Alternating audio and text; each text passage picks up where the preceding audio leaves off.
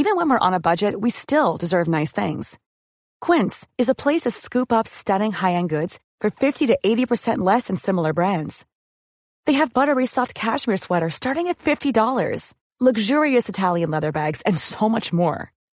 Plus, Quince only works with factories that use safe, ethical, and responsible manufacturing. Get the high-end goods you'll love without the high price tag with Quince.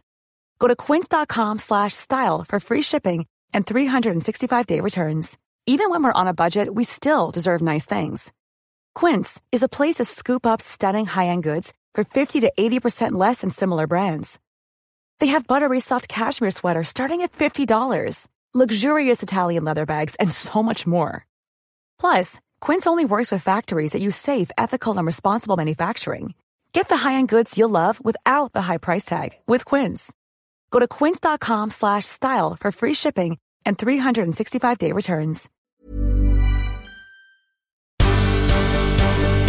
The Michael Reade Show podcast. Tune in weekdays from 9 on LMFM. To contact us, email now, michael at lmfm.ie.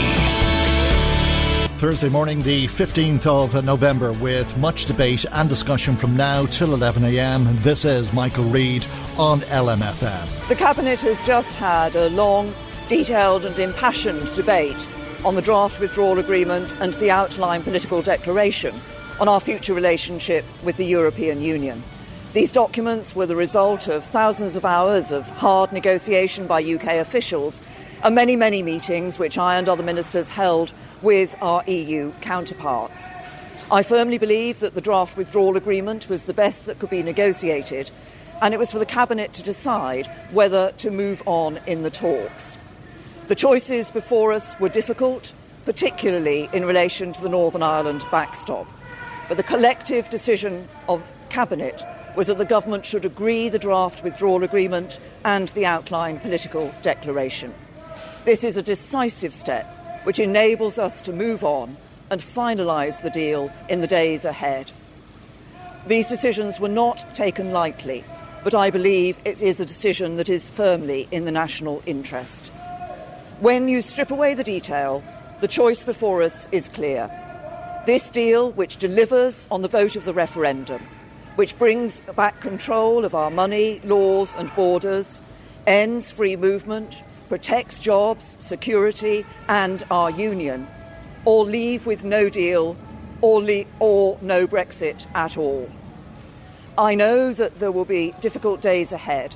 Uh, this is a decision which will come under intense scrutiny, and that is entirely as it should be and entirely understandable.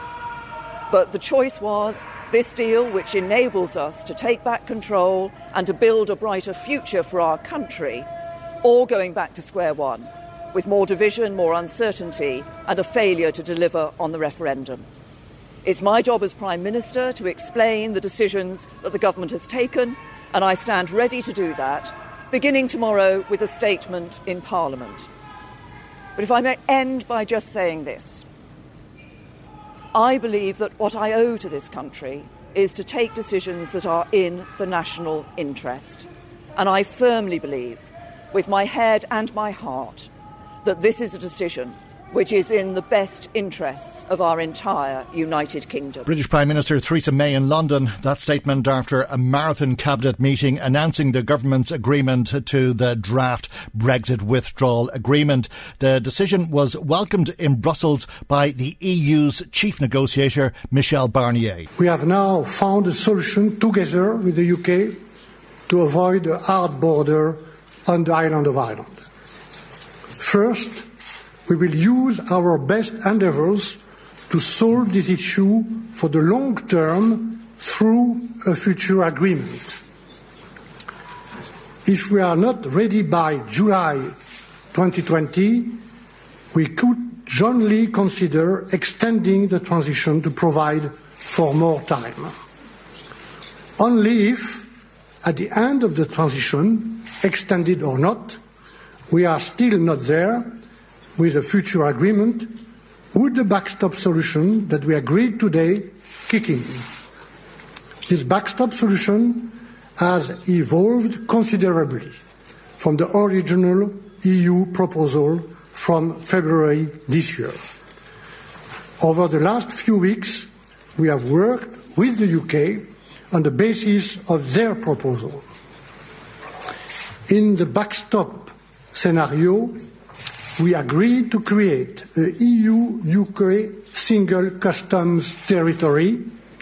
Northern Ireland will therefore remain in this same customs territory as the rest of the UK. In addition, Northern Ireland would remain aligned to those rules of the single market that are essential for avoiding hard border. This concerns agriculture goods as well as all products. The UK would apply the EU's customs code in Northern Ireland. It would allow Northern Irish businesses to bring goods in the single market without, without restrictions, which is essential to avoid a hard border. In Dublin, the Taoiseach Leo Varadkar said this was everything the Irish government had hoped for under the circumstances of the United Kingdom leaving the European Union. We've reached a satisfactory outcome today. From day one, we sought to ensure that our concerns and priorities were understood by the EU institutions and other member states. We sought that they became European concerns and European priorities, and they did. The European Council guidelines, communications from the Commission, and resolutions of the European Parliament have consistently reflected this approach. They are proof positive of the solidarity of other Member States and the institutions with Ireland, and the enormous intangible value of being an EU Member State. The joint report published last December met our objectives, and my goal since then has been to ensure that the legal text of the withdrawal agreement was faithful to the commitments therein. This evening, I'm pleased to report that that has been achieved. The legal text ensures that Ireland and the United Kingdom can continue to operate a common travel area between us and all of the related benefits for our citizens. We're working closely with the UK Government to ensure that this happens smoothly. The text also underpins the fundamental rights enshrined in the Good Friday Agreement and the birthright of citizens in Northern Ireland to identify as Irish and therefore as European citizens and so to continue to enjoy the rights and freedoms that come with EU citizenship. Of course, avoiding a hard border has been one of the most difficult challenges. The December report envisaged that the best way to avoid a hard border was to agree a comprehensive future relationship that would render a border unnecessary. This is still our shared objective and preferred outcome. But we've always said that we'd also need what has become known as the backstop and this is now fully spelt out in the draft withdrawal agreement. It, envisages that the UK and the EU would establish a shared customs territory, with Northern Ireland applying some additional rules for goods to ensure that no need for, no need for a border between North and South arises. The text makes clear that this backstop would apply unless and until a better solution is agreed. I firmly hope that we can achieve a better solution, and we'll be working strenuously to that end but we do, now, we do now have the insurance policy of the backstop to apply if all other efforts fail to produce a better solution. We've also agreed a review mechanism for the backstop, which will allow it to cease to apply if or when a better solution can be found, and it may cease to apply in part or in full. But the legal text says that this cannot be a unilateral decision. It can only be taken jointly by the United Kingdom and the European Union. An optimistic Leo Varadkar, but this needs uh, the support of the British Parliament, and uh, the Commons vote will hinge to some degree on the support of the DUP. We will not be voting for something that will break up the United Kingdom. We've always been very clear about that. Uh, we understand that there are many people across the House who share our view, whether in Scotland uh, or indeed in England. There are many uh, people who voted to leave who feel very strongly about the fact that we want to keep the United Kingdom together.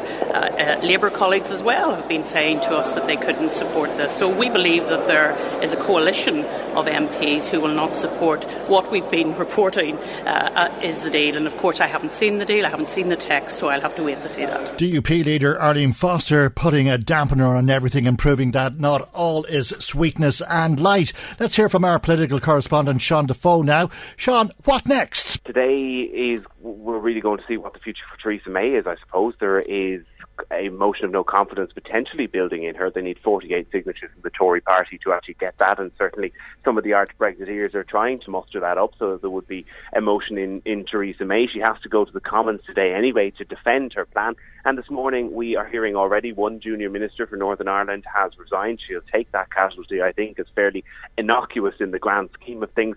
And also Donald Tusk announcing this morning that an EU Council summit has been confirmed for 10 days' time for November 25th. So we're starting to see now the timeline of what's going to happen. She's going to go in, mm. have to defend the deal today and start whipping around political support. And on the 25th, the EU will sign off on it. And then sometime in December is when that cu- crucial uh, Commons vote will come. Uh, and it is possible that she'll survive uh, a vote of uh, confidence and remain on as leader of uh, the Conservative Party. But that Commons vote is crucial. And as Arlene Foster was saying, uh, she believes that there's a coalition of people who are opposed to supporting this deal. The DUP, obviously, members of the Labour Party, and hardcore Tory Brexiteers yeah, there's all sorts of people lining up, and for all sorts of reasons as well. So you've got the the Brexiteers who are probably not going to vote for any deal that the EU could stomach, so we kind of counted them out anyway. The DUP have said no, they're not going to do it. Labour Party, Jeremy Corbyn, has been out saying this is not a deal for them and they're not going to support it. There may, of course, be some rebels from the Labour Party, but listening to people in the UK, I reckon that will be a relatively small number given the deal. The SNP won't back it because they actually want the, the deal that Arlene Foster doesn't want. They want those extra protections for Scotland rather than for Northern Ireland, and the Lib Dems won't back it either. So that leaves her in a very, very difficult corner, and she's also facing more opposition within her own party mm. in the form of the Conservatives who voted for Remain, because they now, through this, see a pathway when May has kind of hinted, you know, it's there's three options on the table. There's accept this deal, there's get rid of me as leader, go for election, or there's don't accept this deal and we either crash into a, a no deal Brexit or a second referendum. So a few of them have gotten a whiff that they might get a second vote, which could be entirely different. They, you know, they couldn't vote to remain and stay within the EU. So there's some of them who will oppose it in the hope of that outcome. Uh, she needs about 320 votes in the Commons to do that. She has 315 odd Tories. So I've been doing the math. If you take that, there's roughly 50 odd Brexiteers who won't vote for it, probably another 20 or 30 Remainers who won't vote for it. I really don't see where she's getting the numbers to get this across. But you know, well, she may find she may actually find them in the DUP. I, I, take it. I mean, the DUP has laid out its stall. It's going to vote against this. It's not going to break up the union, but it'll have to go back uh, to its constituency and say, yes, we were offered the best of both worlds. They said we could have our cake and eat it too. They said that we could be in the United Kingdom and in the European Union, and that could be a gamble too great for them to take. It could be, but what's crucial for the DUP in the grand scheme of things is the union and is being a part of the union and what this agreement uh, uh, sets out, if there is a backstop, is mm. that yes, there will be this single customs arrangement where all of the UK will be in uh, the, the arrangement with the EU. But Northern Ireland will be much more closely tied than the rest of the UK is. Mm. They'll have all these extra tag-ons and little deals to the point of where goods that are coming from the UK into Northern Ireland will actually have to be checked.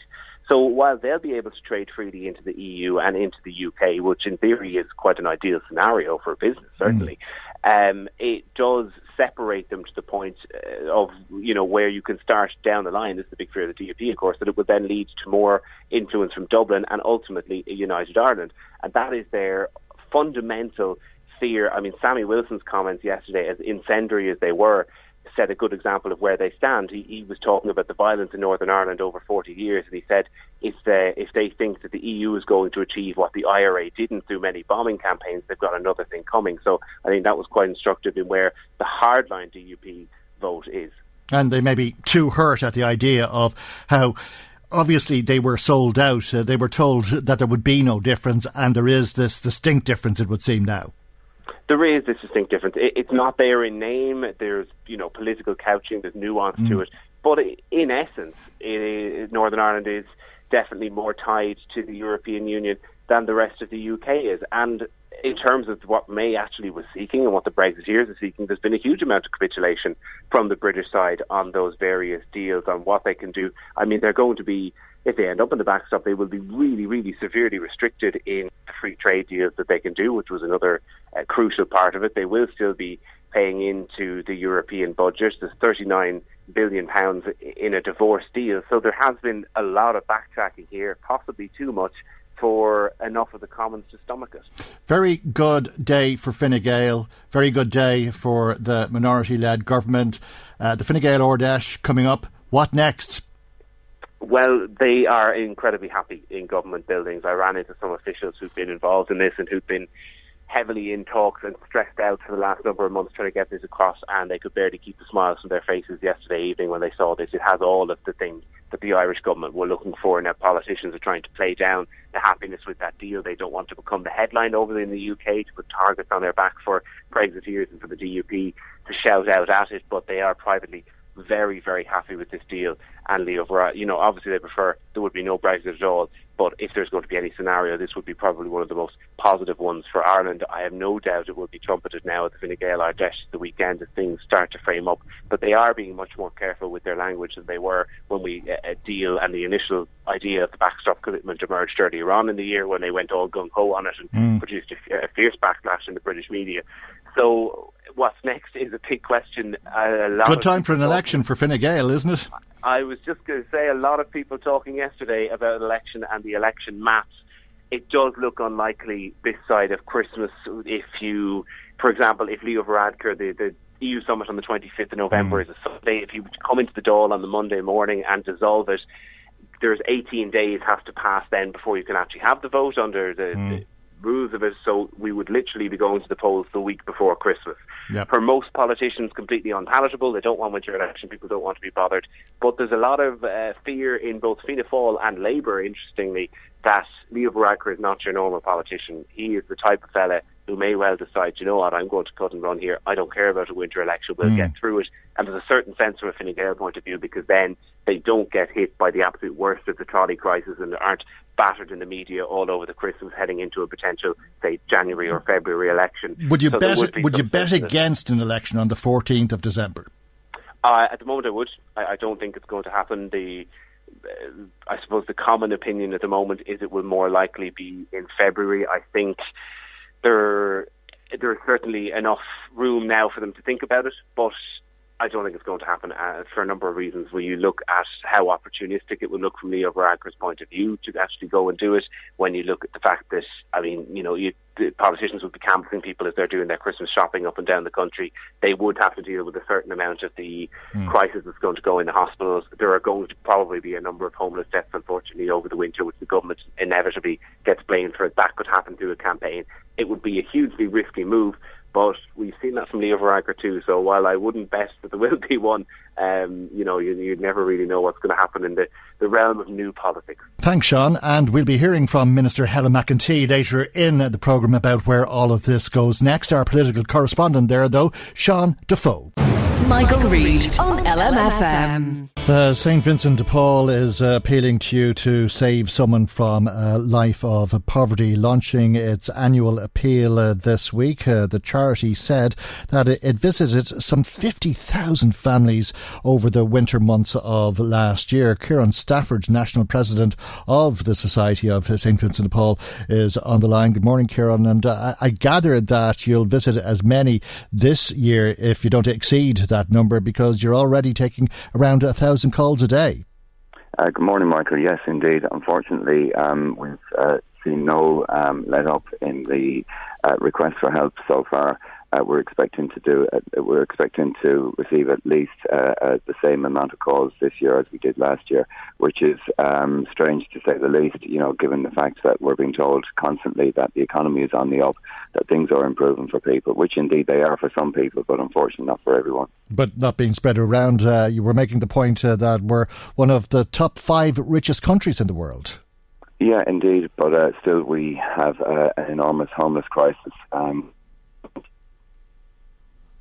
the line appears to have dropped out on us there. Apologies uh, for that. We'll try and get Kieran Stafford back on uh, the line. Uh, I'm not sure what the problem is there, but uh, obviously there is some sort of a problem. Uh, you're being asked, uh, obviously, to help St. Vincent de Paul if you can, and there's many ways that you can do that, and we'll go through some of those ways in a, a few moments' time. But the Society is also encouraging you, if you are in need of help, to make contact with them because that's what they're there for. I think uh, we have uh, the line back with Kieran.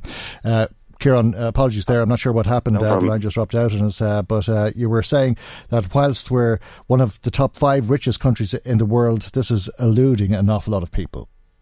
Uh, yeah, and I was just uh, making the point there that we have um, currently a homeless crisis, which means that, that we have 10,000 families, uh, which includes 4,000 children who are homeless living in emergency accommodation. Uh, they don't have uh, a proper home and they don't have any prospect of, of, of getting a, a, proper home uh, in the in the near future, unfortunately. Okay, well, we're just a, a, little over a month out from Christmas, uh, and at this time of uh, the year, I'm sure a lot of uh, the parents of uh, those children uh, who who don't have a, a, place they can call home uh, will be finding it difficult. but it's not just people in emergency accommodation, and I imagine, imagine there'll be a surge at this time of the year. Absolutely. Uh, the experiences that we're finding with people is that um, the high cost of rents are putting people under enormous strain and, and, and stress. Uh, we're talking about low income families. Um, there are now currently uh, 102,000 working poor uh, in the country. Um, so people who are working but just can't afford to provide the absolute minimal essentials that we all regard as, as normal, you know, for, for, for modern day living. Um, you know, pe- people are cutting back on food, they're cutting back on other things just so that they can make uh, Christmas you know that much special special for their kids. Nobody wants mm. to see uh, Christmas come and go without it being a special time for their kids. Uh, and you're not uh, talking uh, uh, about luxuries. Uh, you're not necessarily talking about Santa making a, a visit to these homes uh, over the Christmas period, uh, although I'm sure you can help with that. But you're talking also about some very basic fundamentals, whether that's light or heat, utility bills that can't be met and services being cut off, food, as you say, and shelter, of course, such a, a big problem for so many people. Yeah, obviously people are prioritising to make sure that the rent is paid. Um, utility bills have, have recently been increased. Um, you know, we, we we are experiencing with people that they're just struggling to pay the bills, um, and uh, they're just about getting by, and in some cases they're not. So if you throw an occasion like Christmas in, uh, which is um, uh, which makes the situation even more stressful on people, uh, people are just going under. And there's a, a stigma to coming to uh, an organisation like yourselves, looking uh, for charity, reaching out for charity uh, like that, uh, and people uh, will try other methods, uh, and this brings in the interest rates that moneylenders are, are charging. Yeah. That there may be some manners put on some of these lenders. Well, we, we, we are constantly uh, seeing the scourge of moneylenders. Um, quite a, a, number of people that we visit um, would be accessing uh, high interest loans from, from moneylenders. Uh, we're talking about interest rates in excess of 190 uh, percent. Um, you know, we constantly try to encourage people to go back to their credit unions, uh, to develop a, um, a, relationship with their credit unions where they'll get a reasonable um, uh, credit rate um, and access to emergency um, uh, money. You know, in the event that, for instance, a fridge might break down or a washing machine might break down, or you might may have a, a family emergency, um, we constantly try to encourage people to, to stay away from money lenders. Uh, unfortunately, they're very convenient, very handy, and they knock on doors and they offer uh, insi- enticements to people in, in that they offer loans at the door. Mm. And um, uh, unfortunately, what people end up paying back is, is unaffordable. Yeah, and uh, it happens so quickly uh, because then there's interest on top of interest. I, I take it as well. I'm not sure uh, mm. if, if, they're quite allowed to do that, but um, uh, we we would have seen situations, um, you know, down through the years where people would have would have had a number of different loans from a number of different money lenders, you know, which completely takes uh, all of their income, uh, and we would see people that just wouldn't even be able to put food on the table because of the amount of money that they would be paying back to money lenders. Uh, and these aren't the illegal money lenders, are they? I mean, these are, are people who are legitimately lending money uh, at these exorbitant rates, 190 percent is an incredible rate of interest. Absolutely, and these are regulated by the central bank. And what's more, all the more surprising as well is, is that we have catalogue companies that are actually um, designated as money lenders because of the interest rates that they charge for people to get goods on credit. You know, so I mean, we keep, we keep constantly saying to people, um, you know, it seems easy to get the particular thing that you're looking for, but what you'll actually pay back and what you will end up uh, not being able to um, uh, manage uh, because of the payments that they're paying back, um, you, know, are, are, are, going to put you into, into a lot of difficulty. Uh, and that's it. Even if you do uh, manage to pay it back yourself, uh, obviously something else has had to give in order to be able to do that. Uh, you obviously have a, a, a lot of money uh, from the contributions that you receive. on average, what would you expect to spend in a typical year helping people like this? Uh, usually, just uh, off the top of my head, I don't have the figures in, in, in front of me, but um, off the top of my head, we, we usually give out in the in the vicinity of about forty million to, to direct uh, aid for people per year. It's an awful lot of money, isn't it? Huge amount of money, yeah, yeah. Mm. So I mean, that goes into uh, providing fo- uh, fuel, food, uh, shelter. Um, we we help to support people with rents, you know, during difficult times. Uh, we support people with education. That's really, really important to us because we see that as a as a really important way to break the poverty cycle. Uh, you know, we would help people with transport, uh, transport to hospitals, hospital appointments, doctor appointments. Um, there's so many different yeah. things that, that, that, we do. Um, I mean, we, we have uh, a saying in, in, in the St. Vincent de Paul, no act of charity is foreign to us. So, you know, we're open to people coming to us with any kind of a difficulty. And I would encourage anybody to, um, uh, who has any kind of a difficulty, please don't go to money lenders. Please come and talk to us, and we'll see, uh, you know, if, if, if we can support you over this this uh, difficult time. and obviously, you rely on the generosity of uh, people in order to have that money available to you to help others. Uh, absolutely, the Irish public um, ha- have have been extraordinarily generous down through the years. Um, next year we will be 175 years in existence in Ireland, and uh, we we wouldn't be here if it wasn't for the mm. generosity of the Irish people who support our work. And by donating to us, it means that we can continue to support families in communities. And everything that's donated locally stays locally and is spent locally. Uh, so, like you're you're supporting people in your own community uh, who could be a relation, it could be a friend, it could be somebody that you don't even know is in difficulty.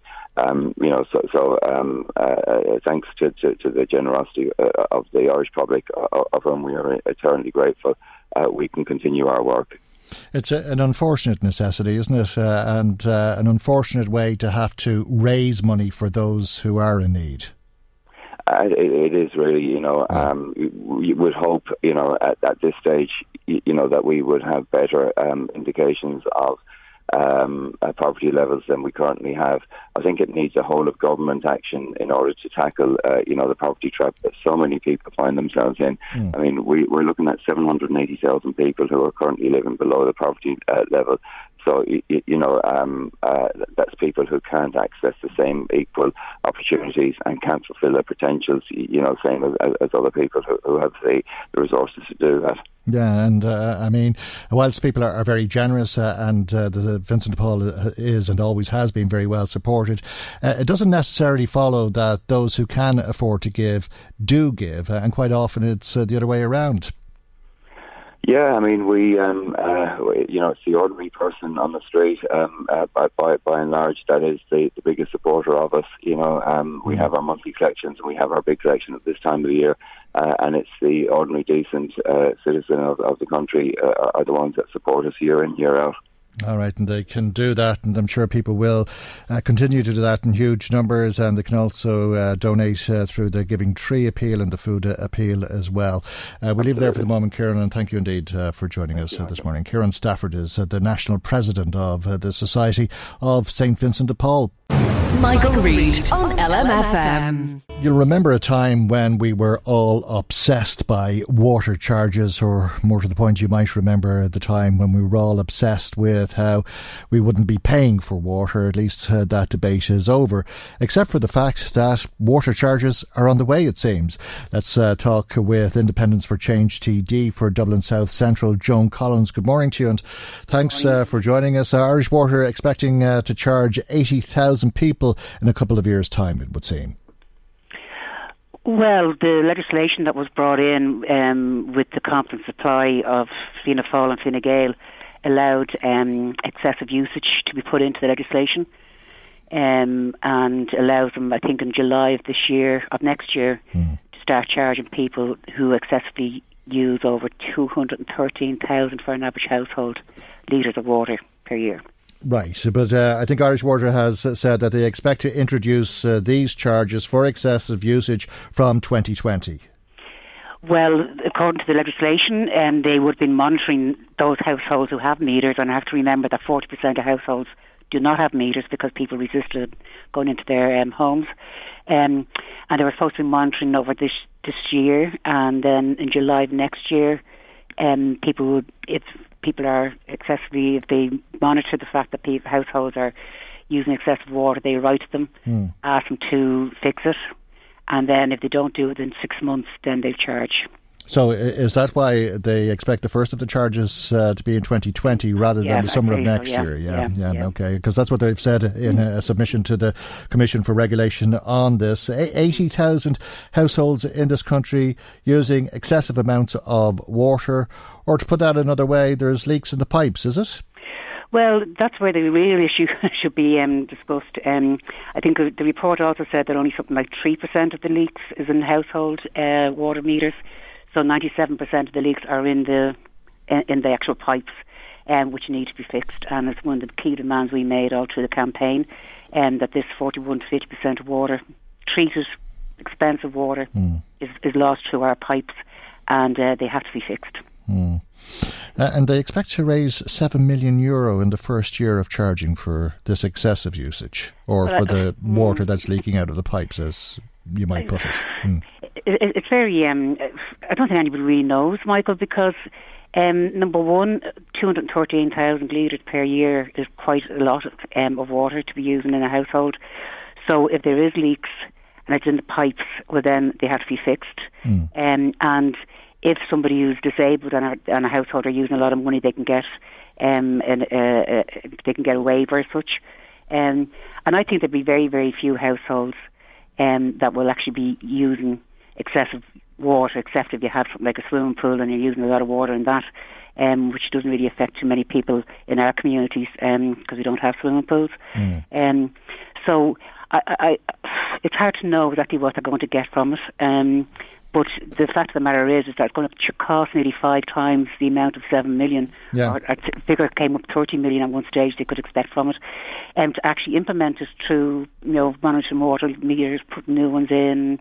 Mm cost of, of clerical workers and all that sort of thing. It cost nearly five times the amount to chase down that money. Yeah, I've seen a, a figure of 39 million over five years. Uh, but if I fill up both of my swimming pools, uh, how will they know? Well, if you have a water meter, it'll show on, on that. Yeah, but if I don't? If you don't, it, it won't show. That's the same 40% of households do not have water meters because they resisted them right. going in. So mm there were all the points we made during yeah. the expert at the, at the committee at that time. But for Fianna Fáil and Fianna Fáil to get it over the line, they made this agreement with Fine Gael mm. um, to bring in this excessive usage. Right. So if I have a water meter, they'll charge me. Uh, uh, how much will I have to pay? Um, I, there's no fixed figures. I did see a, a proposed figure of around three euro, just over three euro um, per, per thousand litres, mm-hmm. um, figure like that. But again, we have to get that confirmed. Right. Uh, so I'll be paying three euro per thousand litres, uh, and that will soon add up uh, because I think we've all learned to some degree uh, that we use a, a lot of water, uh, and I could end up having a fairly hefty bill unless I get the pipes fixed, or I may not have a meter and I could continue to fill up my two swimming pools and nobody would know and I wouldn't get charged um, on the first point, um, we actually don't use a lot of water. And the report actually said that Ireland is one of the best countries in the world for not being wasteful of water in Europe and in the world. Mm, I know, but when you talk about a, a, thousand litres of water, it sounds an awful lot until you realise uh, that uh, you use a, an awful lot of water every time you flush the toilet or fill the bath or boil potatoes. Yeah, yeah. Um, but a lot of people reuse that water for mm. washing. You know, I mean, people are very um, concerned. And the other point about it is, there's also a report recently that where households have been shown that the, the um, they're losing a lot of water um, in the home, possibly, they are very, very quick and resourceful in actually fixing those leaks mm. because they are um, much better than even the um, private industry in doing that. I take it um, some of the leaks, though, are, are, are difficult to get at and expensive to fix. Well, with the first fix um, with Irish Water, as far as I'm, i understand, um, can be um, sought to to fix the first fixed leak. Mm. Um, yeah, but it, it could cost um, money uh, depending on where that leak is. If it's right underneath the the ground or your floor, and you have you know concrete flooring, that could cause a problem. Um, but the the point about it is, is that I believe that the majority of water is lost through leakage in the pipes, and that the report actually did say only approximately mm. three percent of water is lost in the homes. So, I, I, think they'd be very few and far between. Yeah.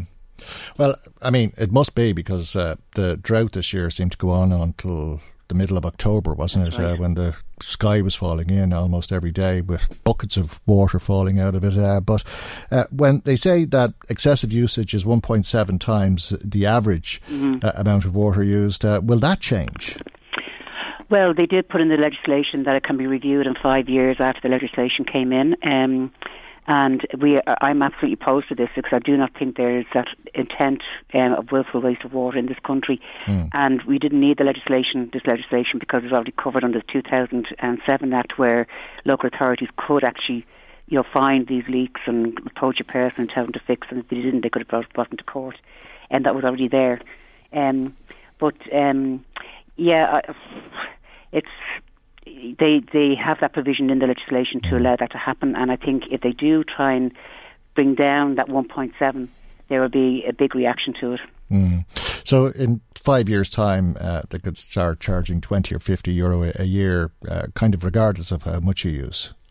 Well, no, the, the, the, they can't charge for water only if you're successfully using it, and they have to have that figure fixed at 1.7 um, of the average household, mm. say four households, 100. But they could bring that down, could they not? They could bring that yeah. down. Mm. That's that's what they've yeah. provided in mm. the legislation. Yeah. So that's what I mean. In five or years or so, like when we've all kind of forgotten about how everybody felt about all of this, uh, they could bring it right down and charge everybody a few quid, and then the year after a few quid more, and so on. Well, if they try and do that, Michael, we'll be letting people know loud and clear that that's mm. happening um, and it won't go under the radar in any shape or form. And we'll have we'll we'll organise and resist it because we fought hard and strong to keep our water um, uh, public, and we also are still pushing for the referendum on the public ownership of our water. That's absolutely crucial, um, and we're still pushing that through the committee. It's third stage in the committee. Um, admittedly, it's been dragged very slowly. Hmm. Um, I thought it was rejected, was it not? No, no, oh, no, no, it's still there. No, it's still there. Um, We're still negotiating with the committee and the and the minister on it. Um, so we we be hoping, we really very much hopeful that we could be looking at a referendum in the May local elections next year. Um, and we, we'll be pushing for that now that that to happen. Okay, but the government says uh, that uh, water is in public ownership and will continue to be that way. And there's no need for a referendum. I think, at least if I remember correctly, that's been uh, the argument. Uh, and if they don't charge for this uh, excessive usage, uh, we face these huge European fines. Well, on the second issue there, the European fines, there was a huge question mark over that, um, and you got different. Um, you from different people, you would have got different mm. viewpoints on it, um, and so that was never really clarified hundred percent. Um, but as I said, the the referendum is going to be crucial to this because we the while the government have said that you know it's in public ownership and that it's not um, unless it's uh, uh, that the ownership and management of the of a new water entity or whatever it's called is actually in public ownership. Um, that's going to be the crucial part of it. Um, and as I said, we absolutely, if the government ever attempts, no matter what government it is, to bring lower that 1.7%, um, we would certainly be letting people know and not let it go under the radar. And if there was a progressive government um, brought in, that would be abolished. Okay, we'll leave it there for the moment. And thanks as always for joining us. Uh, that's no Independents for Change, uh, TD for Dublin South Central, Joan Collins. Michael, Michael Reade on LMFM. Now let's find out what you've been saying to us. Marie Kearns uh, joins us with some of the calls and text messages that have been coming to us this morning. Good morning to you, Marie. Good morning, Michael, and to everybody listening in. Seamus from Dundalk contacted us this morning this seems almost too good to be true, Michael. It's a good agreement for the Irish government and for Ireland, but realistically, I cannot see Theresa May being able to get it across the line, mm. says Seamus. Okay. David says there's already been resignations over this. Cannot see how Theresa May has the numbers to get this deal sealed. Think that the celebrations are short lived or will yeah, be short lived. Yeah, well, uh, uh, there's a, a, lot of uh, concern this morning, a lot of uh, jubilation yesterday, I think, uh, and uh, delight at the idea that the Cabinet had accepted this. To what degree mm. and how many naysayers there were to resignations this morning. Um, more perhaps to follow, and undoubtedly, a mammoth challenge for the Prime Minister to get the approval of the Commons. Another listener says the Irish government and negotiation team have done well in this and need to be congratulated for their efforts. If the UK leave, at least the border is going to be protected by this agreement. Mm. Uh, from Drogheda phoned in if the British government collapses over this agreement uh, because it doesn't go far enough for the Remain side, then there really should be another referendum in the UK. There may be. There could be. God knows. It depends how it mm. all pans out, doesn't it? Uh, Michael says, Grania, what bugs me about the DUP is that some of the representatives were rejecting the agreement before they had even seen it, don't think they want to compromise at all. It's always they want their own way. Some things never change. Well, they haven't got their own way this time anyway. Yeah, well, I, am not sure that that is particularly fair. It's true, but uh, I mean, I think uh, that it was uh, an informed uh, kind of uh, statement that we were hearing from those opposed to it, in that whilst they hadn't seen the agreement and they were basing what they were saying on media reports, uh, mm. it transpires that it was pretty much in line with what has been announced. A job well done by Simon Coveney and Helen McEntee, says Declan. Mm. And you have to admit that the powers that be in the EU have really stood by Ireland to make sure that there is going to be no hard border. Okay, yeah, well, I think uh, the government uh, will be listening to comments like that uh, when there's praise uh, for individual politicians and the government in general, uh, and uh, maybe looking at how it's all received this weekend at the Fheis, and yes. perhaps beyond that to their own future. Yeah, well, talk of a general election didn't go down too well with Jim from Navan. Was listening to your political correspondent. I don't think anyone would thank the Taoiseach if he had an election just before Christmas, warns Jim. However, he says, I do think that he should go to the country in the new year and get this election out of the way because mm. it keeps coming up again and again.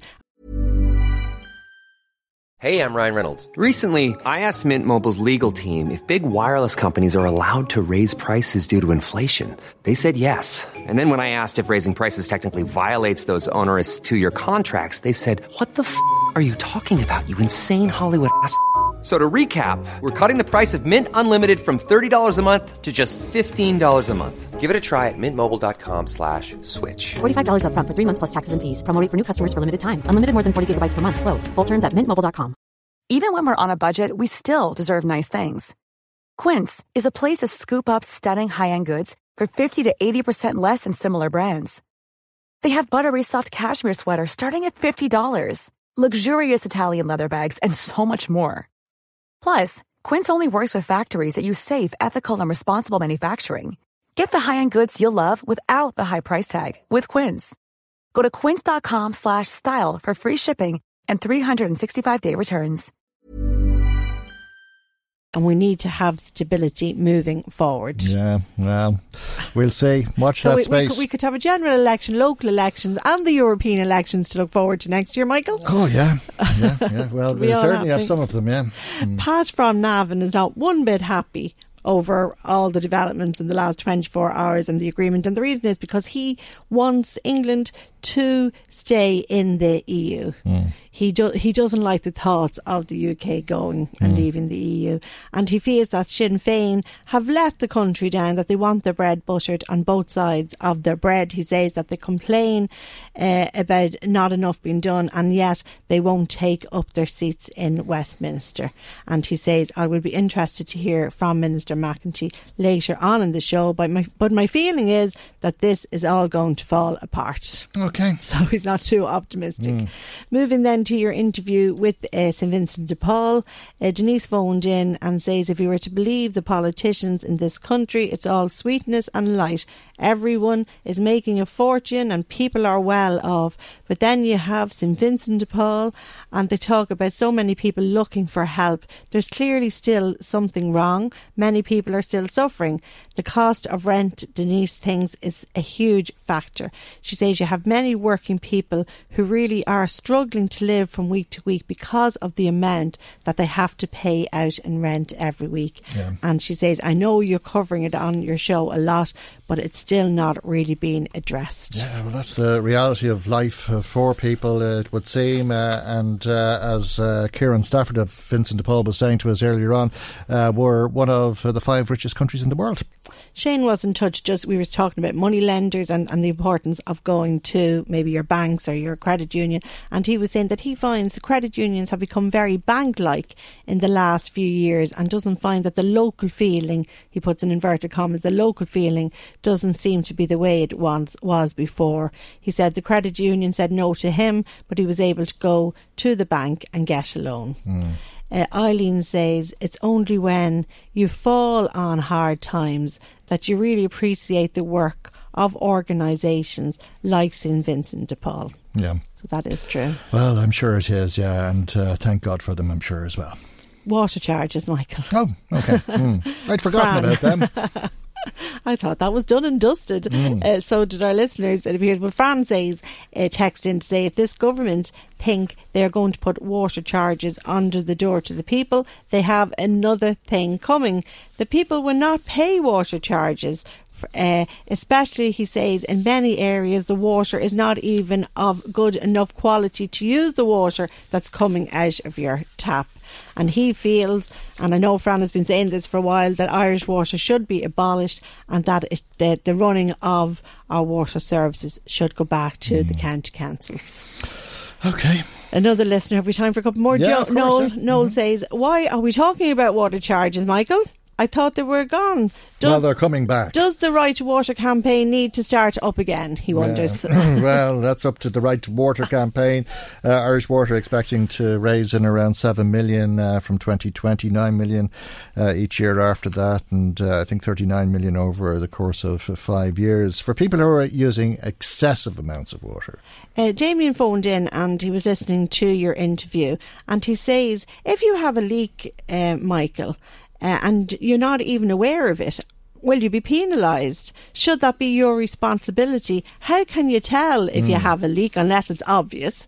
Uh, but he says, from what he's hearing, many from Irish Water and from those in the know, that sometimes leaks can happen, and it could be, you know, outside, kind of on the way into your property, you know, out like that you don't actually see a physical leak, if you like. Yeah. And uh, he he was just questioning that, and does that fall on you when you may not even be aware of the problem? Mm. Yeah, well, I mean, I, I think there's the first fix uh, uh, scenario. that still were apply now, It I wonder? seems to be. Yeah, Joan Collins. Uh, I don't know. I can't remember. It's all so long ago. It is. You know, I think. That, I wonder if this is part of uh, the approach uh, because we've all forgotten about all of this at this stage. Uh, but uh, Joan Collins was saying this morning that uh, the first leak fix uh, will uh, be something that you can charge to Irish Water. They'll come to you and say you're using an awful lot of water. Yes. You go and see, uh, get a plumber in or whatever. They'll tell you it's a leak, and then you can tell Irish Water you need it fixed. Um, another listener says um, the government won't take no for an answer. They are trying to bring water charges in through the back door, and it will be just like the bins. The cost will just keep rising every year.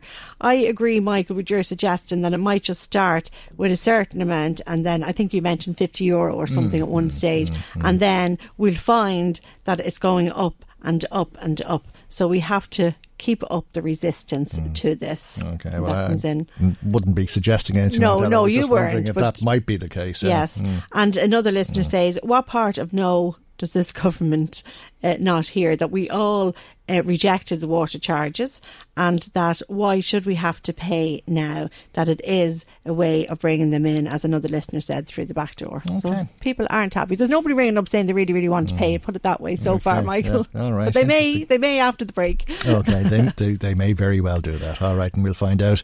Uh, I'm sure in due course. Thanks for that, Marie, and thanks to everybody who has been in touch with us. Uh, if you'd like to ring and uh, make such a, a comment or uh, something else uh, that you'd like uh, to share with us, uh, as always, we'd love to hear from you. Marie and Maggie taking calls today on 1850 715 958. Michael Reade on LMFM. Now, a, a third resignation uh, this morning in uh, London. Uh, the uh, Minister for Work and Pensions, Esther McVey, has uh, just resigned in uh, the last uh, few minutes. Uh, let's talk uh, about uh, where this uh, draft withdrawal agreement is going with uh, the Minister for European Affairs and Local TD, Helen McEntee. Good morning, Minister, and thank you uh, indeed uh, for joining us. Uh, BBC reporting 10 of the British Cabinet unhappy with uh, these proposals, although it did uh, get agreement, but as we're seeing, it's beginning to fall apart. Well, I, I think that we've known from the outset that this wasn't going to be easy, um, and indeed the last two years the negotiations certainly haven't been easy. Um, I'm, you know, I'm, I'm maybe not going to comment on what's happening in the UK. I think the Prime Minister getting to this stage um, has a fulfilled her commitment to us um, last December, as we've spoken about many times. There were a number of commitments given in terms of financial settlement, in terms of citizens' rights, but most importantly on the Irish issue um, and our priorities that we avoid a hard border, that we protect our peace process, that we protect the common travel area, citizens' rights, and, and then following on from that, that there is a transition period. So, um, you know, things have moved quickly in the last few days. I was in Brussels on Monday, uh, myself and the Taoiseach met with Michel Barnier, and I think it was very clear that we were moving in the right direction in terms of that landing zone that I spoke to you about last week and, and getting a final agreement. And then obviously that was uh, announced later on this week, and the Prime Minister held, uh, I think it was over five hours, discussions with her cabinet ministers. And I think you know it, it's it's very clear that there are obviously different views on this. There have been different views within her own party, but within Westminster, among the Labour Party and other uh, independent groups, as to what direction we should go and to what Brexit means. And I think for everybody, it means something different. For us, it's not our policy. It's not something that we want to happen. I certainly regret that it's happening, but we are where we are. And from an Irish point of view, everything that we set out to achieve in terms of the commitments last year and protecting our own citizens, our own business, and the peace process we achieved last night. But we are by no means um, anyway across the line. It's now uh, the middle of November. Brexit is not due to happen until the 29th of March, and so obviously there's a whole new process mm. about to take place now. As you've mentioned, there are challenges in Westminster. The EU have to agree this. The Parliament has to agree this. We'll have our own debate in the, the Dáil next week, and all of this is really moving on to the next stage. Mm. Uh, I mean, if there's significant amounts of Tories opposed to this, if the Labour Party is opposed to this, if the DUP are opposed to this, is there any point going ahead with uh, the Council Summit on uh, the 25th? Absolutely. I mean, I, I think up until Theresa May left Downing Street yesterday, there was speculation that there has or that there was no uh, agreement among the cabinet. So, I mean, we, we can speculate, and, and I think throughout the past two years, um, we have you know, we, we mm. had three ministers. Three ministers have resigned so far this morning, and the day is young. McVey's uh, resignation letter talks about the 39 billion that the UK is going to hand over to the EU without anything in return. It'll trap the United Kingdom in a customs union, uh, despite promises otherwise. She goes on to say it'll bind the hands of not only this but future governments, and uh, that they won't be able to take back control. They're handing control over to the EU and it threatens the integrity of the United Kingdom, which she said as a, unionist uh, is it's a risk that she cannot be a party to. I mean, that's one view and that's one opinion. There are other views and there are other opinions that this is actually a good deal. I think what we've seen, and certainly from my own communication um, with people in the UK is that a second referendum is not something that people want, and indeed we possibly most likely would not get a different outcome. And so what we're looking at here now is either having a deal or, or no deal. And the deal that the Prime Minister has uh, negotiated and has agreed through her cabinet, and I, I agree and, and understand mm. what you're saying that there have been resignations, but we have to continue in the process that's now been set out. So I will travel to Brussels on Monday as part of the, the committee that I attend and prepare for the council meeting. That will happen um, Sunday week, the 25th. Um, and then it will go back to the each respective member states, including Westminster. And even if we get through the first vote, that's obviously just the initial stages. They will then have to go through committee and everything else. So, you know, the Prime Minister up until now has managed to, I think, address a lot of the concerns.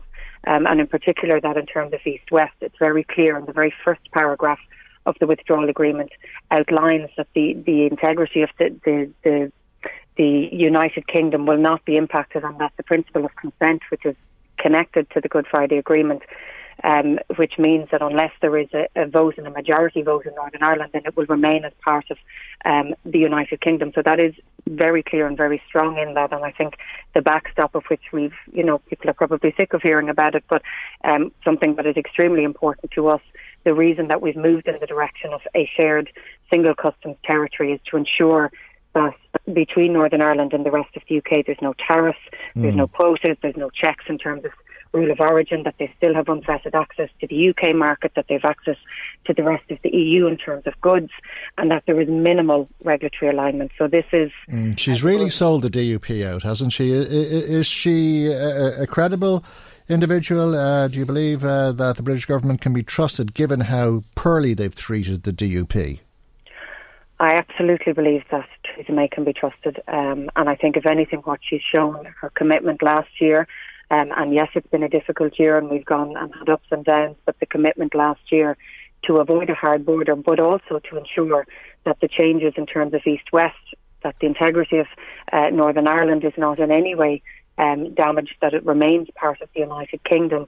She has fulfilled those commitments, and we know there are minimal checks east west already at the moment. It's to maintain those minimal, minimal checks. Um, yeah. but also to, to, to come back to the commitments that she made to us. But when you talk about those, our policy, and, and we do not want it to impact us.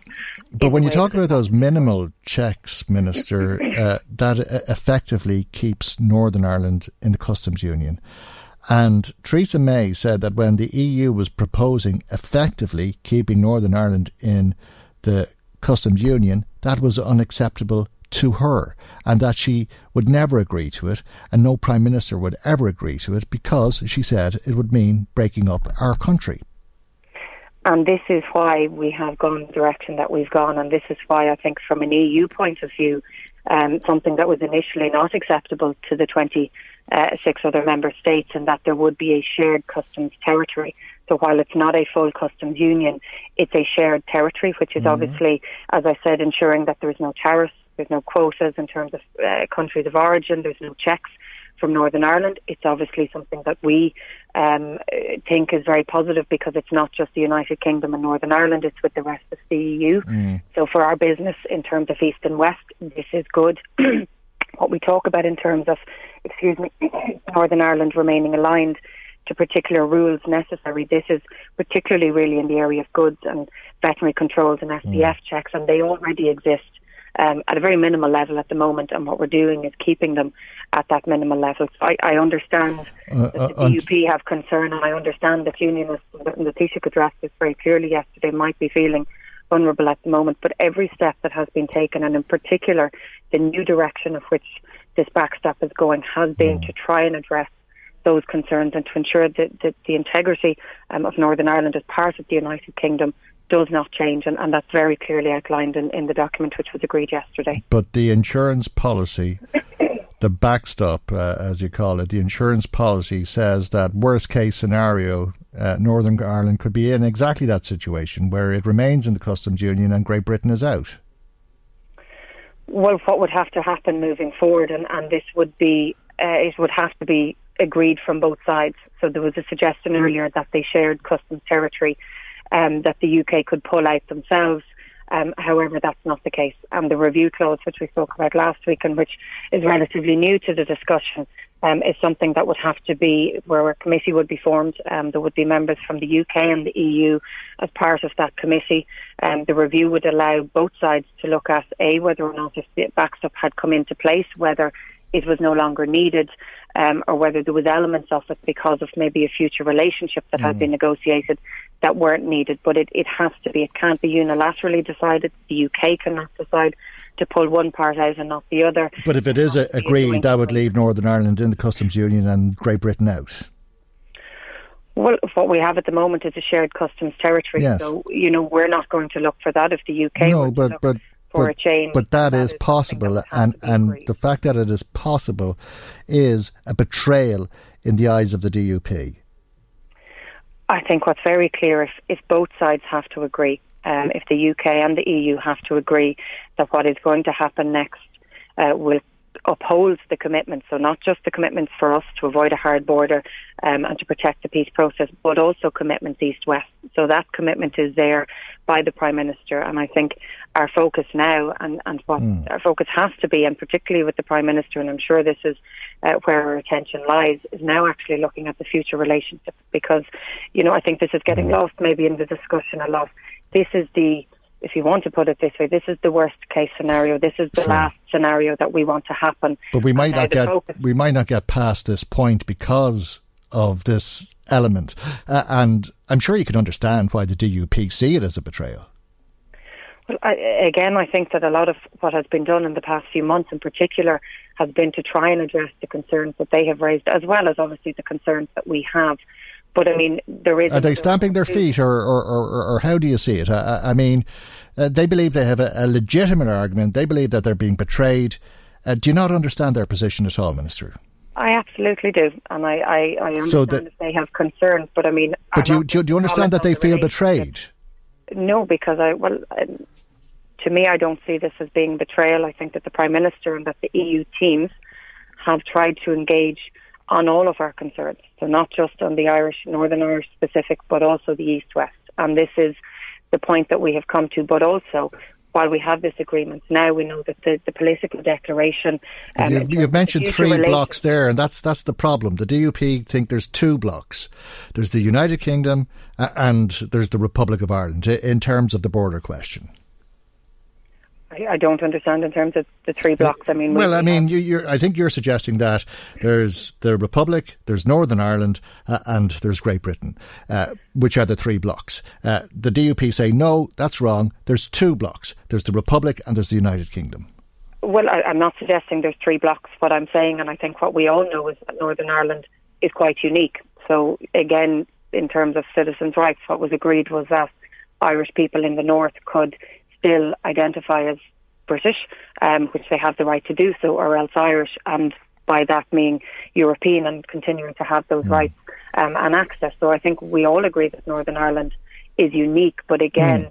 the, the territorial integrity of the United Kingdom is not being changed in that Northern Ireland is still a part of the United Kingdom. Okay, not moving on. Not everybody agrees that it is unique, Minister. Sorry to cut across you, but not everybody believes that it is unique, uh, and uh, some uh, looking for Scottish independence would say that it's not unique, uh, that they've as much a, a, right to the type of situation uh, that Northern Ireland might uh, end up enjoying under this agreement, and some of the Brexiteers are, are very concerned that this will weaken the border with Scotland well, I mean, I'm not going to comment on Scotland. What happens within the United Kingdom and Scotland is a part of the United Kingdom is very much a matter for them. But what happens in Northern Ireland when you have citizens who, um, who, uh, I suppose, identify as Irish citizens and those who identify as British, it is a very unique scenario, and this is why these negotiations for the past two years have been so difficult. But again, the political declaration in terms of the future relationship, we heard Donald Tusk saying last night that we still have to finalise that and that will hopefully be done by Tuesday. And I think, again, what the Prime Minister will most likely, and, and again, without preempting it, is to look forward to the future relationship. And, and again, this is this is not what we ever want to invoke. The backstop is not something that we want to ever use. But at the same time, the commitments that were made last December, not just um, for us in terms of the border and the peace process, but also um, in terms of Northern Ireland and its connection and uh, being a part of the United Kingdom.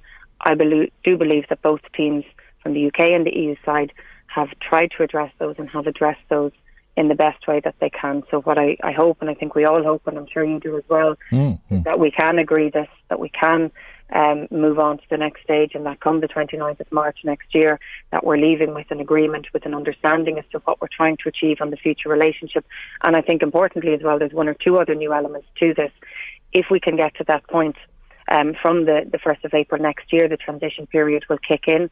At the moment, it's due to finish on the 31st of December 2020, so just under two years. But six months before that period, um, we have three possible scenarios that would take place. You have firstly that there would be uh, an acknowledgement that we're moving towards a free trade agreement and one that would address all of these concerns. The second, if there's a feeling that that's not where we should be or we're not, we need more time, there's a possibility to extend the transition period once and there's no set date on that. And then the third and final option only is that we invoke the backstop. So there's, you know, there are a lot of things to take place before this might even come into place, and we hope it never does. And really, I think that's what we need to focus on and, and move forward. And the Prime Minister, I think, was very clear last night in saying we want a close relationship, we want to build uh, on what we've achieved to date, and, and obviously try and provide the Brexit that people have voted for. But obviously, I think that's difficult given the fact that there are very many uh, different views as to what Brexit means to different people. That's it. Well, uh, whatever has been achieved will be judged undoubtedly over the next couple of weeks, a crucial couple of weeks. Uh, we leave it there for the moment, though, Minister, and thank you indeed uh, for taking Thanks, the Michael. time to speak to us uh, this morning. Uh, that's uh, the Minister for European Affairs, Helen McEntee. Michael, Reade on LMFM. Now let's talk once again about the turf, the turf wars, the money, the cocaine, the anxiety and fear and danger that people are experiencing in Drogheda with local Fine Gael TD Fergus O'Dowd. Good morning to you and thanks uh, for joining Morning, us. Michael. Uh, Thanks for having me on. as we've been hearing, it's been very bad uh, and uh, looks set to get worse. Well, it's appalling visit that's been visited on a very small number of people on, on, on, on the good name of the town and obviously on the life of people who feel threatened and feel very distressed and worried about the attacks on homes, the eh, the bomb there in the car, and uh, you know just the, the sheer intimidation that people feel, and obviously the actions of the Gardaí, their presence, the increased presence, the fact that. Uh, the all leave has been cancelled is very welcome indeed, and the people are saying two things to me. They want to see more Gardaí. They welcome the, the work that they are doing. They acknowledge it. They want it to continue, and they want these people, um, you know, obviously uh, arrested and put away for for a long period of time. But they are very distressed. People are in touch with me uh, who are some people live in close proximity to where some houses were, were attacked, and obviously, clearly, they are extremely distressed and worried about it. Why has it got so bad? Well, again, obviously, clearly, this has been. I understand. I'm not. I'm not. Uh, I, I'm not familiar with all of aspects of it, but I do know in the public domain there was a significant attack on an individual last summer, and I understand that since then there's been an escalation Mm. in, in criminal tensions between people. The Gardaí are the Mm, well, that's to do with the the cocaine people- dealers and uh, the amount of money that they're generating. But why are the dealers uh, allowed to continue, uh, it seems, without any reason for concern in a, a town the size of Drogheda? Well, I think, Michael, the truth of the matter is that drugs are endemic in our society, whether it's cannabis or whatever. Hmm. Uh, it, it is a fact of life that these criminals wouldn't make money if people weren't buying the product. Well, they wouldn't make money if they were arrested. uh, And uh, there's uh, this Yeah. theory that the guards have been turning a blind eye on the big dealers because the big dealers have been telling the Gardaí about the people they've been selling small amounts of drugs to. So they allow them to continue as informants. The Gardaí look good because they're making arrests. In the meanwhile, the drug trade continues. The Gardaí are privy to this problem, are they not? Well, I, I don't know that. and I think that's a question you should put to the Garda superintendent or Garda press. have you not heard this concern that people have? Uh, no, Michael. I, I, I, well, to be honest with you, I, I am. Everybody is extremely concerned, but from as I see it, the Gardaí are doing a fantastic job. Well, They this is what people are saying, and, and uh, you haven't heard it. Uh, no, Michael. I, I just want to tell you what, what what I believe and what I hear. But have you heard people say this? That Uh, they believe that drug well, I dealers, I big I drug hear- dealers, are acting as informants for the Gardaí. The Gardaí turn a blind eye to them, go off and uh, I- I- arre- I- I arrest trust- arre- arrest I- young fellas who are spending ten or twenty euro I in leaves. Michael, I trust the Gardaí to do a very professional job in very difficult. I'm sure. I, I, I, I, I'm sure they do. But have you Michael, have, have you heard that concern? No. Well, I'm not- you can make I- all I the points in the world if you address the question. Have you heard that concern? Uh, I've heard it from you, but I haven't heard it from other people. No, I haven't. Uh, but I do know that that uh, people have said to me that uh, some people are saying that, but they're not saying it to me at first hand. And I want to say absolutely that I fully support the Gardaí. I believe they're doing a fantastic job. Hmm. They put their lives on the line as well. And and and it- Well, it's been said to me. it- It's been said to me by people who say be- it's been said I- to me by people who say they've reported drug dealers uh, who've been. Uh, operating quite openly Well, to the Gardaí you bring that numerous occasions, uh, and that nothing happened. Imelda Munster, if that- if uh, Imelda case- your your Oireachtas constitu- your Oireachtas constituency colleague uh, said the same thing that people have this concern that that's the rumor that's been abound for a Well, long time in the program if yesterday. My Oireachtas colleague has that concern. I've no doubt she's bringing it to the attention of the Garda superintendent. She said I've she no has, doubt yes. she's bringing it to the attention of the Minister for Justice, and if she wishes to share the information with me, I'd be very happy to make uh, my own separate contact about it. Mm. But I have not been told that. She also made a remarkable claim at the program But she can that, that answer. She can yeah, answer mm. for what she says. Okay, but there was a remarkable claim made on the programme yesterday, and as a TD for the constituency where people are living in fear of their lives, I'd like you to respond to it because she said that oh, one family one family was threatened that their house would be attacked. The family told the Gardaí their their house was going to be attacked that night. The Gardaí never turned up. The the, well, the house was attacked. Yeah, well, that's that's an appalling vista. Clearly, if she would share that detail with me, I'd be very happy to act on it immediately, as I'm sure she has. Uh, but again, uh, I don't know the facts, and she knows the facts. So I've no doubt that the Gardaí will properly and professionally investigate that point, and uh, I have no issue with with bringing that to the attention of the highest Gardaí in the land and to the Minister for Justice. And that's what the Gardaí are there for. And I repeat, I have every confidence in the Gardaí. I have every confidence and support them in their work. And I appreciate fully the risks that they are taking on our behalf and I believe that the Gardaí are putting uh, resources now into the town mm. uh, that will help hopefully prevent further uh, further incidents. I, you know, but it's a professional decision. I'm obviously very critical of the number of Gardaí that are not in Drogheda compared to other towns of the same size. Uh, but I absolutely support them in their work. Are, are some Gardaí reluctant to work in Drogheda? Um, well, Michael, I, I, I, don't know the answer to that question. I think Gardaí go wherever they're asked to go. Hmm. Uh, but have you heard that some Gardaí are reluctant to work in Drogheda? I haven't, not at all, Michael. That's the first I've heard it from your good self. No, I haven't heard that at all.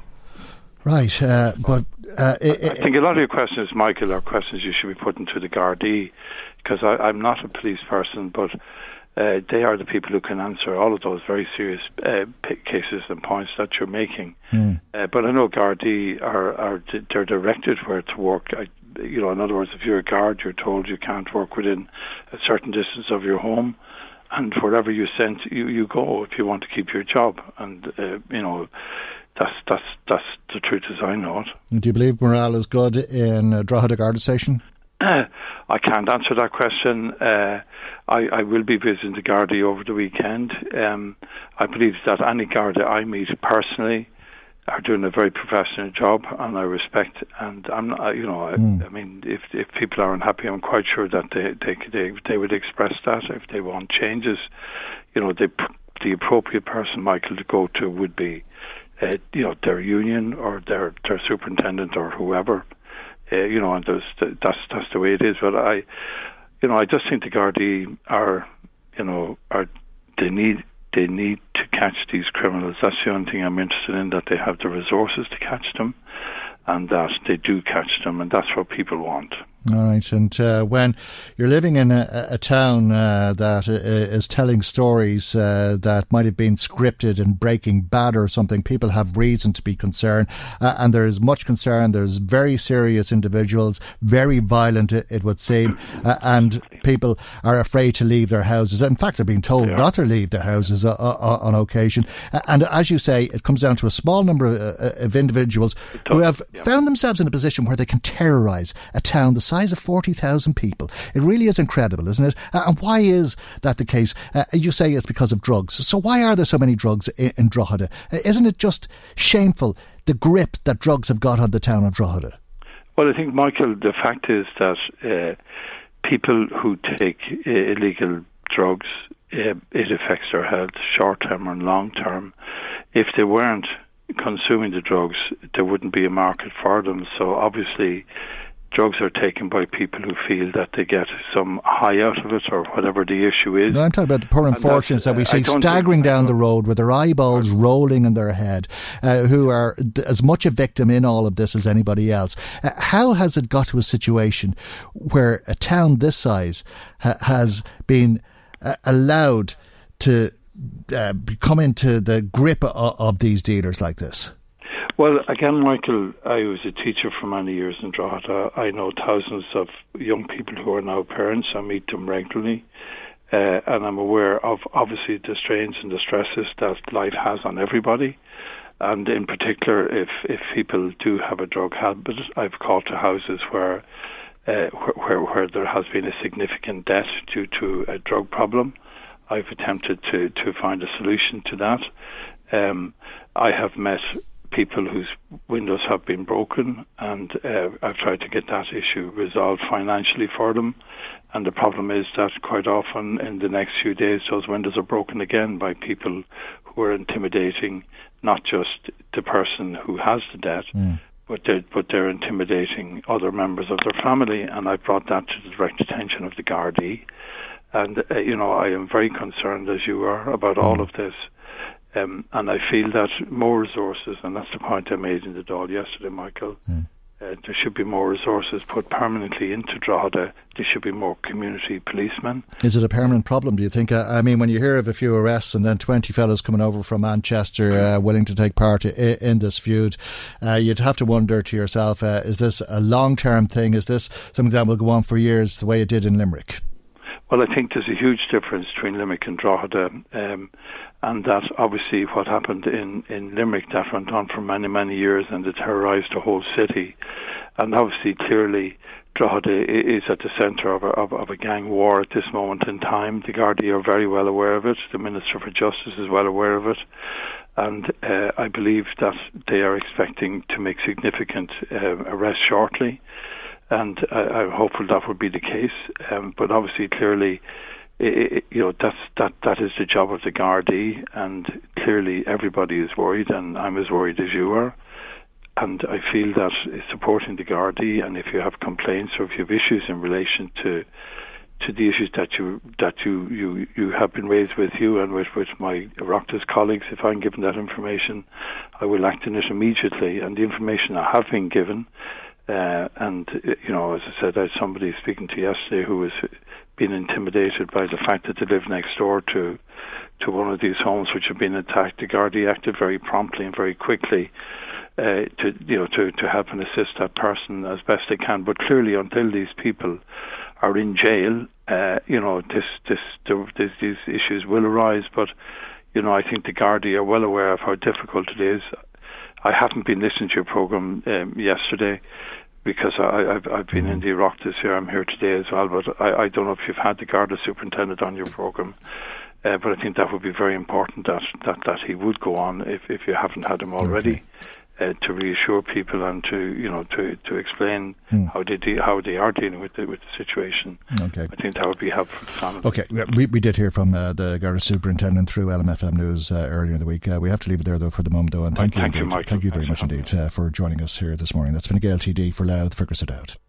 Michael, Michael Reade on LMFM. As you heard this morning, Ashbourne Gardaí are appealing uh, for information following an armed robbery at a bookmaker's yesterday evening. Sergeant Colin McNally is in Ashbourne Station and on the line now. Good morning, Sergeant. Uh, what more can you tell us about this raid? Good morning, Michael. Um, firstly, I'd like to issue an appeal in relation to any information that members of the public may have in relation to this appeal we're looking for any witnesses to contact at Ashbourne on uh, 01 801 0600. Uh, it happened yesterday evening about a quarter past seven. Uh, two man gang uh, uh, approached the Boyle Sports bookmakers on Frederick Street here in Ashbourne. One of them entered the store wearing uh, a distinctive motorcycle helmet, silver in colour with a red badge on the front, brandishing a handgun.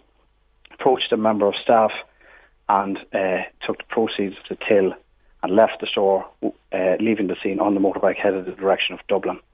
I suppose we're appealing to anyone who perhaps witnessed the incident itself or indeed has any information regarding the motorcycle, as it may help us with our inquiries. Okay, and as you say, the number for Ashbourne Garda Station is 018010600.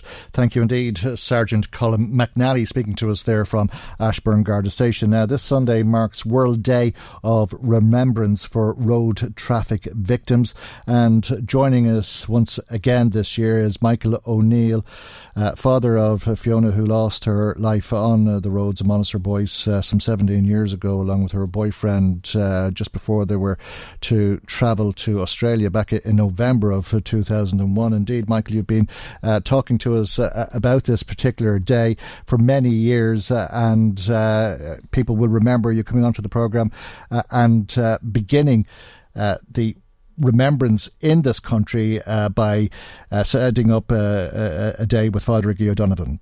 That's right, Michael. that was in 2006 and it happened to fall on the 19th of November, which is their anniversary. And uh, I couldn't understand why. I, I, found it on the internet, and uh, when I discovered what day it was, and it coincided with Dominic and Fiona's anniversary, I decided to do something about it. And Father Lee got in, you heard it and got in contact with me, and uh, from from then on, we have been having it. This is our twelfth year now in, in Drogheda, and thankfully, it has been spread throughout the country. Mm. Uh, indeed, there'll be events on Sunday across uh, the country, and the original uh, event, the quarter past one mass at the Augustinian, uh, will take place again this Sunday. That's right, yes, and we, we, we hope to have all the local uh, politicians and uh, emergency service will be in attendance. This year, we, we are honoured to have uh, Moyagh Murdock of the RSA to give a little talk at the, at the, at the mass. We're very grateful to her for doing that for us. It's a, an opportunity, as it is every year, to highlight uh, road safety and uh, a, a, chance for us all to stop and think and do the things that we know we should be doing uh, on the roads to protect ourselves and others. But it's also a very significant day for people like yourself who've lost loved ones on the roads to come together and reflect. it, it is. Now, I was up, up at the launch uh, on Tuesday up in, in, in Smock Alley in Dublin there, and some of the stories that were, were told up there uh, were very heartbreaking from parents and siblings of people that have lost their lives on the road, Michael. Mm. Well, it doesn't get any easier, I'm sure, Michael. It doesn't. It doesn't. No, it doesn't. It doesn't. Mm. It's, you you learn to cope with it, Michael. But it's it's all always there, and rightfully so, because mm we we can we should not forget our, our, loved ones that have been lost in in, in any shape or form. Mm.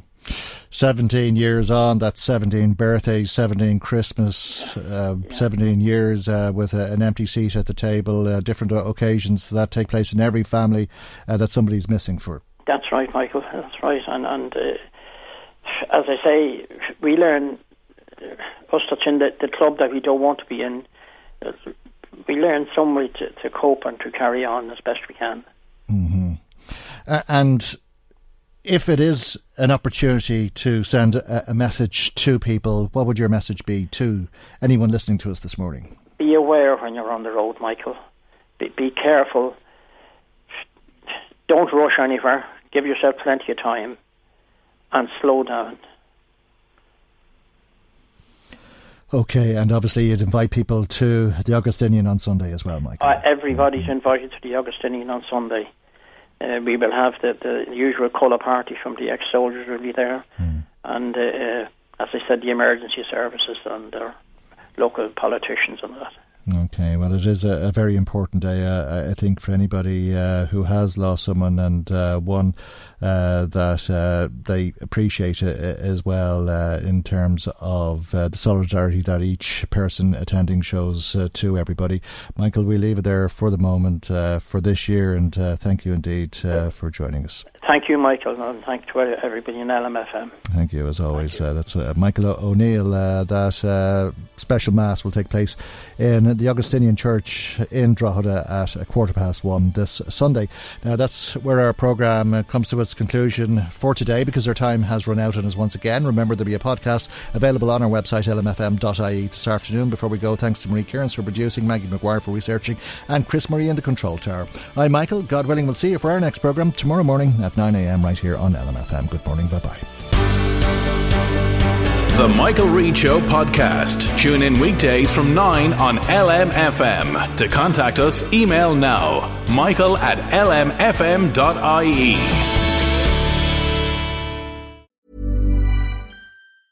Planning for your next trip? Elevate your travel style with Quince. Quince has all the jet setting essentials you'll want for your next getaway, like European linen premium luggage options, buttery soft Italian leather bags, and so much more. And is all priced at 50 to 80% less than similar brands. Plus, Quince only works with factories that use safe and ethical manufacturing practices. Pack your bags with high-quality essentials you'll be wearing for vacations to come with Quince. Go to quince.com/pack for free shipping and 365-day returns. Even when we're on a budget, we still deserve nice things. Quince is a place to scoop up stunning high-end goods for 50 to 80% less than similar brands. They have buttery soft cashmere sweaters starting at $50, luxurious Italian leather bags, and so much more. Plus, Quince only works with factories that use safe, ethical, and responsible manufacturing. Get the high-end goods you'll love without the high price tag with Quince. Go to quince.com slash style for free shipping and 365-day returns.